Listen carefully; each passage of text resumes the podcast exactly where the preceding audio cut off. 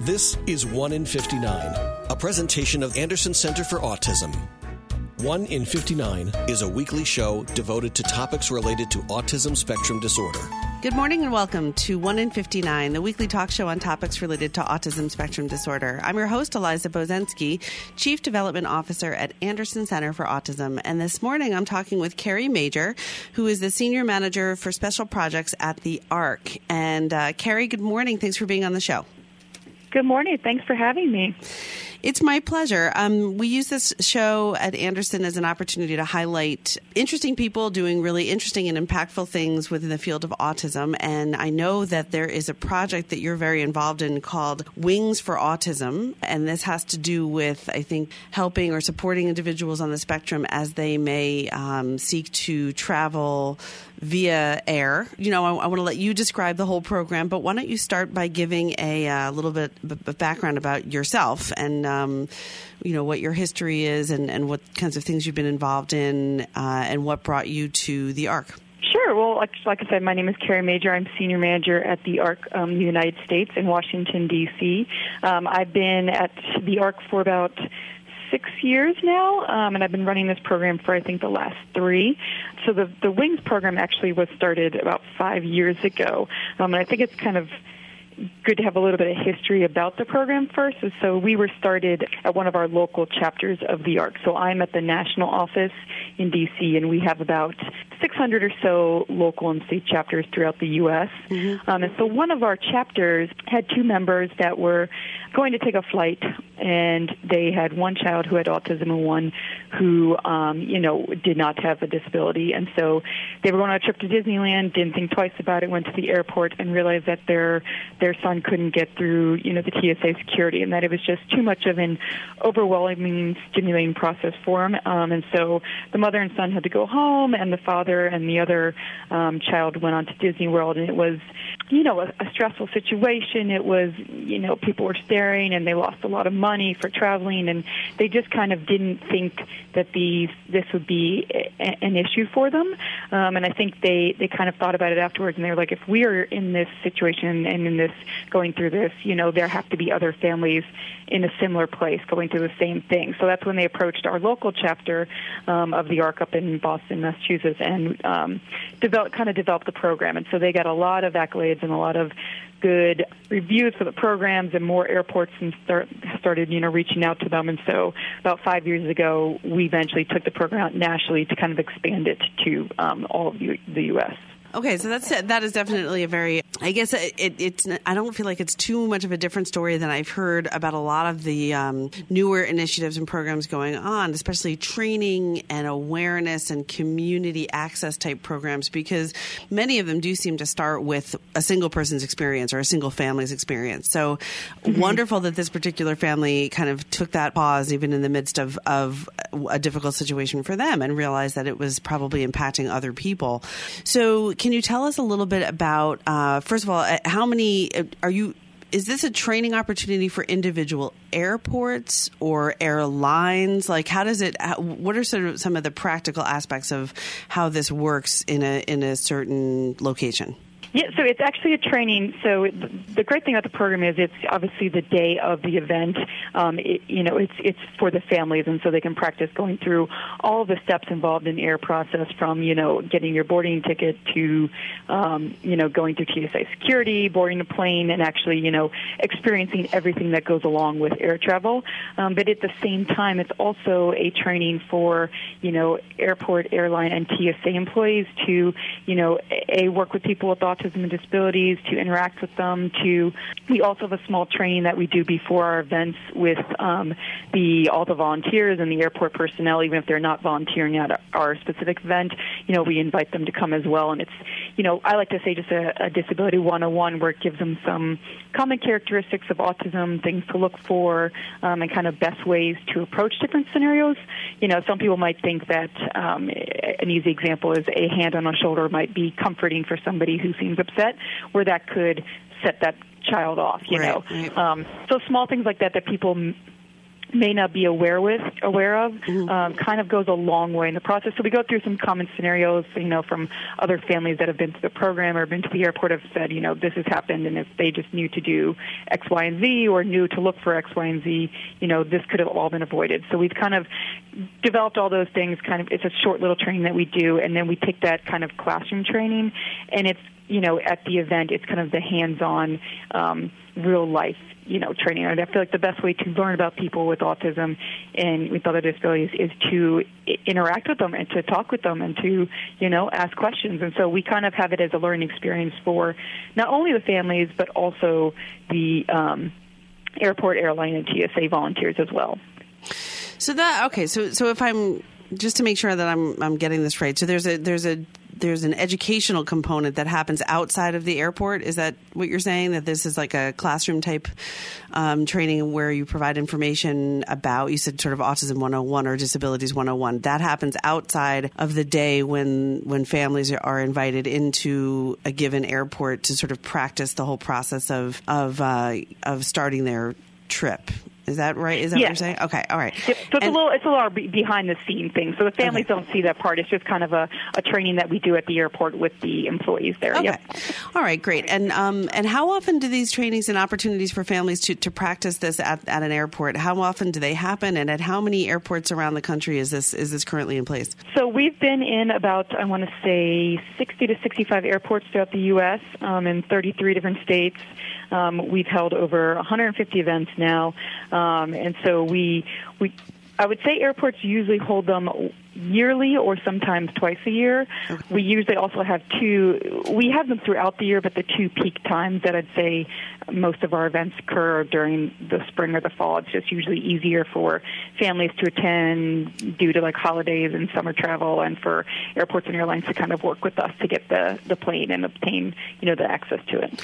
I love hearing more detail about this. I've known that this was a thing that was out there. I've just, I've never had the chance to talk to somebody who was directly involved in it. So you're really providing a lot of, of great information. How many people, how many resources in terms of actual individual people, whether it's the, the employees of the airline or airport or uh, our, you know, staff from the ARC or and family volunteers, how many people come together to make one of these events possible? So it actually depends. So each event, I mean, I am a small staff here where I, it's mainly just kind of me and the project here, um, but I work at the at the national office, I you know contact with the the airports, the airlines, TSA, and uh, a local chapter of the ARC um, wherever the airport is. Um, if we don't have a local chapter, we work with the local autism society or um, some other disability organization. So we you know we've done it on a real short staff where we've done it, you know, one person from each partner organization um, at smaller events and at, you know, larger events there could be a team of 20 20 of us kind of working together. So it, it kind of varies based on the size of the event, the, you know, rural to, to urban areas you know, but I, I would say it's it's doable on a small on a small scale as well as a larger scale. Great. I mean, it's all the pieces that make a good a good training program possible. The the scalability of it and the and the uh, opportunity. I, am glad that you took it national because then you obviously have the opportunity to impact uh, more more and more families all over the country. Do you have any plans, or does the ARC have any plans, or any ways to bring this to an international an international level at any point in the future? Because obviously there's a tremendous amount of opportunity and wonderful places to go visit and families to connect with and and um,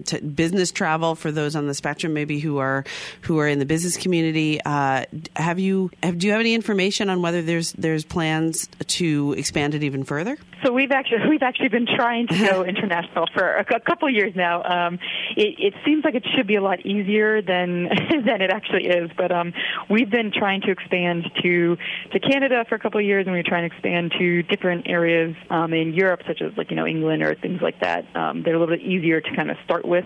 Mm-hmm. Um, we have a few contacts kind of starting up, um, but we haven't been able to kind of establish those international contacts to kind of get it actually going. You know, sometimes we, we kind of feel like we get a little momentum and then somebody switches jobs or something like that. So we've, we've had a few road bumps as far as internationally, but um, it, it is our goal to, to take the program out, you know, to an international platform. Interesting. So, so aside from people maybe having having a contact with somebody and then having them move on somewhere else, are there other obstacles specifically that you're finding when it comes to branching out um, beyond, or there, are, you know, maybe there are some obstacles that you faced and overcome, even getting as far as you've you've gotten at this point? Yeah, I mean, I would say the obstacles. There's a, there's a lot of partners. There's a lot of um, involved. There's a lot of moving pieces, um, and and I'd say the largest obstacles are just you know lo- logistics type wise. I mean, usually when we hold an event, um, it's not too hard to recruit participants in the area because we've we've noticed that there is definitely a need for this program, and so most of our events will fill up to capacity. I think the largest event is just trying to get,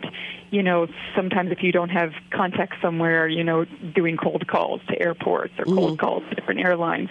Um, so I'd say more of it's just a logistics piece, also of trying to, you know, coordinate the airlines and the airports and everything that's going on. So it's it's more of just logistics that kind of sometimes get in the way. Okay, so so basically the message is just keep persevering and and work yes, through those logistics. Okay, so um, so before we take a quick break, let me ask you this: over overall, what how, how would you summarize the response from the you said about sixty to sixty five different airports, thirty three states, one hundred and fifty events?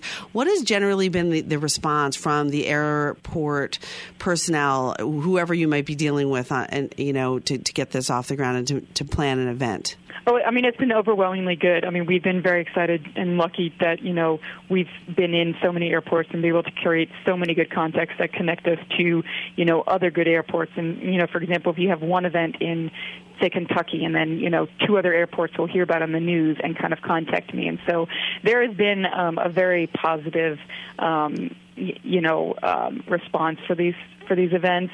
Um, a lot of times we have about a, I think a 70% repeat rate of events, you know, once they hold their first event to holding a second event where they, I think once they actually see it in action and, and they can see the impact that it makes on the families or they hear the, the success stories or the thank yous from the families, you know, it, it can, I think it can really make an impact on the community. And, you know, it's also great for helping to build the partnership with the airport and the airline to the local, you know, in families in the community as well to you know just build a greater bond. Well, yeah, a greater bond. And then the thing that a lot of times when, when we're conducting these types of trainings, we don't uh, talk about, but I think it's important to talk about, they're also building a new customer base. They're building, you know, a relationship with people who want to travel and want to expose their loved ones to, uh, to different opportunities to, again, to, to go to family events, to go on vacations, to enjoy what's out there um, when it's time to take a break or take a vacation.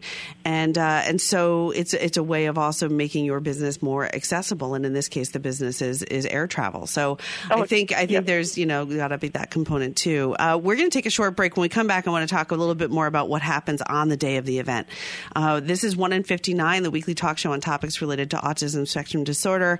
I'm Eliza Bozensky, and we'll be right back. Although some people with autism have difficulty vocalizing their feelings, here at Anderson Center for Autism, their smiles speak volumes. Whether students are developing job skills, learning to communicate, volunteering in the community, expressing themselves through art and music music, or building friendships, there are moments every day here when breakthroughs are made and joy is palpable. Do you want to generate more smiles for the one you love with autism? Learn more online at andersoncenterforautism.org. That's andersoncenterforautism.org. Welcome back to 1 in 59, the weekly talk show on topics related to autism spectrum disorder. I'm your host, Eliza Bozensky, and this morning I'm talking to Carrie Mauger, who is the Senior Manager of Special Projects for the ARC uh, out of Washington, D.C. This is the national, um, the national chapter, so to speak, of the ARC, and we're talking about Wings for Autism, and thrilled with what you've shared already. I want to just ask you, Carrie, to talk about a little bit more in detail about what does the day of event look like, kind of from start to finish? Like, how many families are coming? Is it free? Is there a fee? Um, where does it all begin? Is it is it as early as sort of parking and, and getting on the tram? Some airports have those air trains. You know, how does it start? How does it look? Um, is there increased security? And, and how does it end? And then, you know, what's the what's the outcome? I'll, I'll help you along with this one, but just tell us how it how it all starts that day. Okay. Well, the the actual event is basically, you know, we want it to be as realistic as a trip to the airport um, would be for a, a normal family just going. So, I mean, the the ultimate goal of the program is obviously education and awareness and training, but we it's also to you know for that so that these families can see if air travel is a possibility for them in the future. So it's basically they would come to the airport. Um, you know, some depending on which location you're in will would drive or take a metro or however they would probably normally get to the airport is probably how they would get to the airport once they get there, they would check in at a table, which is where our local host would be, and you know we give them any information for the day. Um, a lot of times we'll validate parking. Some events will have you know some giveaways or resources in the community or flyers, things like that. So once they do that, they go to the um, local airline partner that we're working with. Um, the airline prints them fake boarding passes. Those boarding passes are then used um, to get them to TSA security. For as far as security, it's it's kind of the normal you know it's it's either TSA agents that are either working their normal shift or volunteering for the for the program. But we don't do anything different as far as the TSA security because we want them to go through the process and see what's going to happen. You know, right. we want them to know that they have to put their things on the conveyor belt, and you know, once they go through, they're going to get them back. So that's kind of something that is hard for people to realize that you know I put my headphones down. I'm going to need these back in like five minutes. So it's kind of, you know, that's a very important process to realize. Mm-hmm. Um, and you know sometimes they'll just have us in with the general public, and sometimes they will have a designated lane for our um, our participants only because it's a very crowded time in the airport or things like that. We don't want to, you know, people are obviously taking real flights and um, you know having regular customers coming there as well. Right. Um, so once they do that, they go to the uh, find their way to the ticket area. You know, we usually have volunteers kind of guiding them throughout the way, so nobody does get lost, or if they have any questions or need any assistance. Um, you know, we have plenty of volunteers staffing the event as well. Mm-hmm. Once they get to the gate area, we do have them wait just a little bit um, because it's, I think as we all know, waiting is a huge part of any airport experience. Yeah. You know, and, and it's very important for families to figure out can can their loved ones sit here for 20 minutes at the gate area and, and what do we need to do to you know entertain them? So you know some families will come and they'll be like i'm glad we sat there for 15 minutes because we realized that we need more more games to bring or more coloring books or whatever it is that they need to do to kind of you know be able to manage their loved one and kind of you know um, entertain them for that time. Right. Um, so then they they do a normal boarding call. They board the plane. Um, on board the plane, we have the flight attendants go through their regular um, safety spiels. You know, with the the flotation devices and all that. Um, uh-huh. Um, they, we, I ask them always to close the overhead bins because those make a loud noise. Yes. Um, so we want them to kind of be aware that that's going to happen as well. After that, we just have them, you know, explore the plane. We we encourage families to ask flight attendants questions. Um, we encourage them to, you know, check out the the table trays, uh, the the buttons, the fans. The you know, I always encourage everybody to go to the bathroom because the bathrooms are, as we know, very small on the right. plane. um, a lot of times too, they will have the cockpit open, which is you know a, a big fan favorite for, I would say, anyone of any age. yes. um, so they can kind of see in there. Sometimes they'll actually let them sit down in the cockpit, which is really great. Um, you know, explain stuff. So, um, and then sometimes you know, depending on the airline and airport some some will even turn on the plane so they can feel different vibrations, and others will even take it a step further and do a little taxi around the airport so they can feel you know the vibrations on the plane and the noises it makes and kind of what what it feels like to kind of go fast down the runway. Mm-hmm. Um, that does not happen at all events. I want to put that out there. It's kind of a case by case thing. Sometimes you just stay at the gate, but right. um, but at least if you get on the plane, you kind of experience what it's like um, on there. Um, awesome. So let me just take you back to the security, just because I you know, security, the security, the TSA security process can be stressful for anyone. Oh, yeah. You know, I feel like it, it's just, I was just uh, flying with my daughter who's uh, neurotypical, but it was just the two of us and we were running just a little bit late and I thought I was going to lose my mind um, just because there were so many people and mm-hmm. it was, you know, it was packed and there was just a ton of people. You couldn't even really see where the line started and ended. And um, she was fine. I was the one who was kind of um, getting a little stressed out. But then, you know, when I was young, uh, first of all, when I was very young, there was it was very very different. But um, but even uh, sort of relatively recently has been the, the, taking off of the shoes, right? That's become a thing. Mm-hmm. Um, and I yep. realize that not on every flight do, do they ask you to do that. Um, and, and I think this time around, my daughter is uh, 11 and I had to take off my shoes. She didn't have to take off hers, which, uh, and so I think there are different rules seem to apply to different uh, airports, different airlines. But my point is, for a lot of people with autism, sensory input can be a big deal. So you talked about headphones and the fact that, yes, if somebody's very attached and needs their headphones, they're not going to mm-hmm. necessarily mm-hmm. love handing them over and seeing them disappear into a machine where they can't see them even for a couple seconds. Was there extra time spent on practicing taking off shoes, putting them away, walking in your sock feet or bare feet across the, you know, um, the threshold and then picking them up again? Did that seem to stand out for, for any families that you remember? Well, that's one thing that we allow. So we, we have the families kind of come through one by one, so kind of on a rolling basis, you know. So with um, when they come in, they kind of go as a family. We don't take them like a field trip kind of thing. Mm-hmm. So that way they have, you know, more time to to spend on that if they need to take more time. If they need to take, you know, 45 minutes just at security, they have that freedom to kind of do that during this event and kind of practice that. Um, and you know, we've you know talked to the TSA agents, and you know, some of them are great. They'll they'll actually kind of sit down and explain it to them and help them through. And you know, it's mm-hmm. it's you know whatever extra support they need this program is the reason why they do it. You know there there's no running late for the plane so if they need to kind of realize that security is going to take them 30 minutes just to kind of get them through there you have the freedom to kind of take that extra time to do it. So that's really cool. So I, as you're talking, I'm realizing that this is not necessarily meant to be, you know, do this once and then you're all set. It's sort of meant to give families the opportunity to say, okay, so when we do plan an actual trip, we need to add 30 to 60 extra minutes because it's going to take us that long likely to get through security. And then an additional 25 minutes and extra activities because the waiting was more stressful than we were thinking it might be. Or maybe the opposite, where we can leave a few things at home because our loved one really got into looking out the windows at the planes coming and going, and that was enough to distract them for the half hour wait. So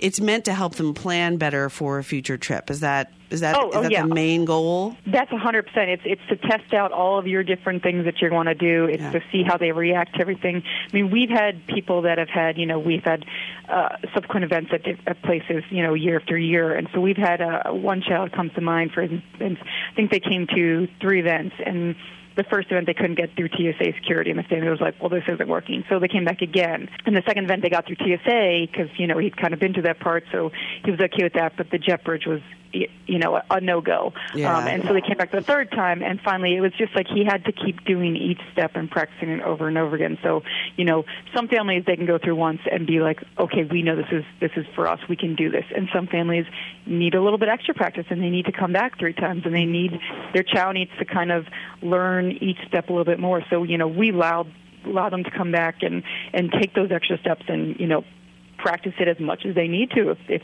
you know needed that's really cool. So, is there a fee for this? Do families pay, or do they just um, register and, and, come the day that the event is happening in their area? Yep, it is uh, free for families. Um, they just have to provide their own transportation to from the airport. Um, but nope, it's free. It's totally free for families. That's we awesome. do have pre-registration is required, so each event has a limited number, obviously because of the limited number of seats on the plane. Sure. Um, so there is pre-registration that is required for all events, though. Do you find that most of them these days are full? The majority of them, yes. Mm-hmm. That's great. That's a sure sign of success. Um, so we are running uh, low on time. I want to finish up by just asking you where can people go for more information or to find out if there's an event coming up for them uh, in their local area? So you can check out our website, which is thearc.org backslash wings. Um, or they, anyone can send me an email as well. Um, I don't know if there's a website where you can put my email address, but um, it's M A U G E R at thearc.org as well. The, we will publish this when we post it on our social media, uh, the post the interview, and um, we'll try to get the word out that way. But I'll just repeat it now. So for more information, you can go to the ARC, and that's arc uh, dot mm-hmm. org backslash wings, or you can email Carrie Mauger at m a u g e r at the arc dot org for more information. Um, keep in mind, uh, listeners, we're in 33 states and uh, 60 to 65 airports and growing. So chances are you will be able to find something uh, reasonably close to where you live. And this seems like an invaluable resource.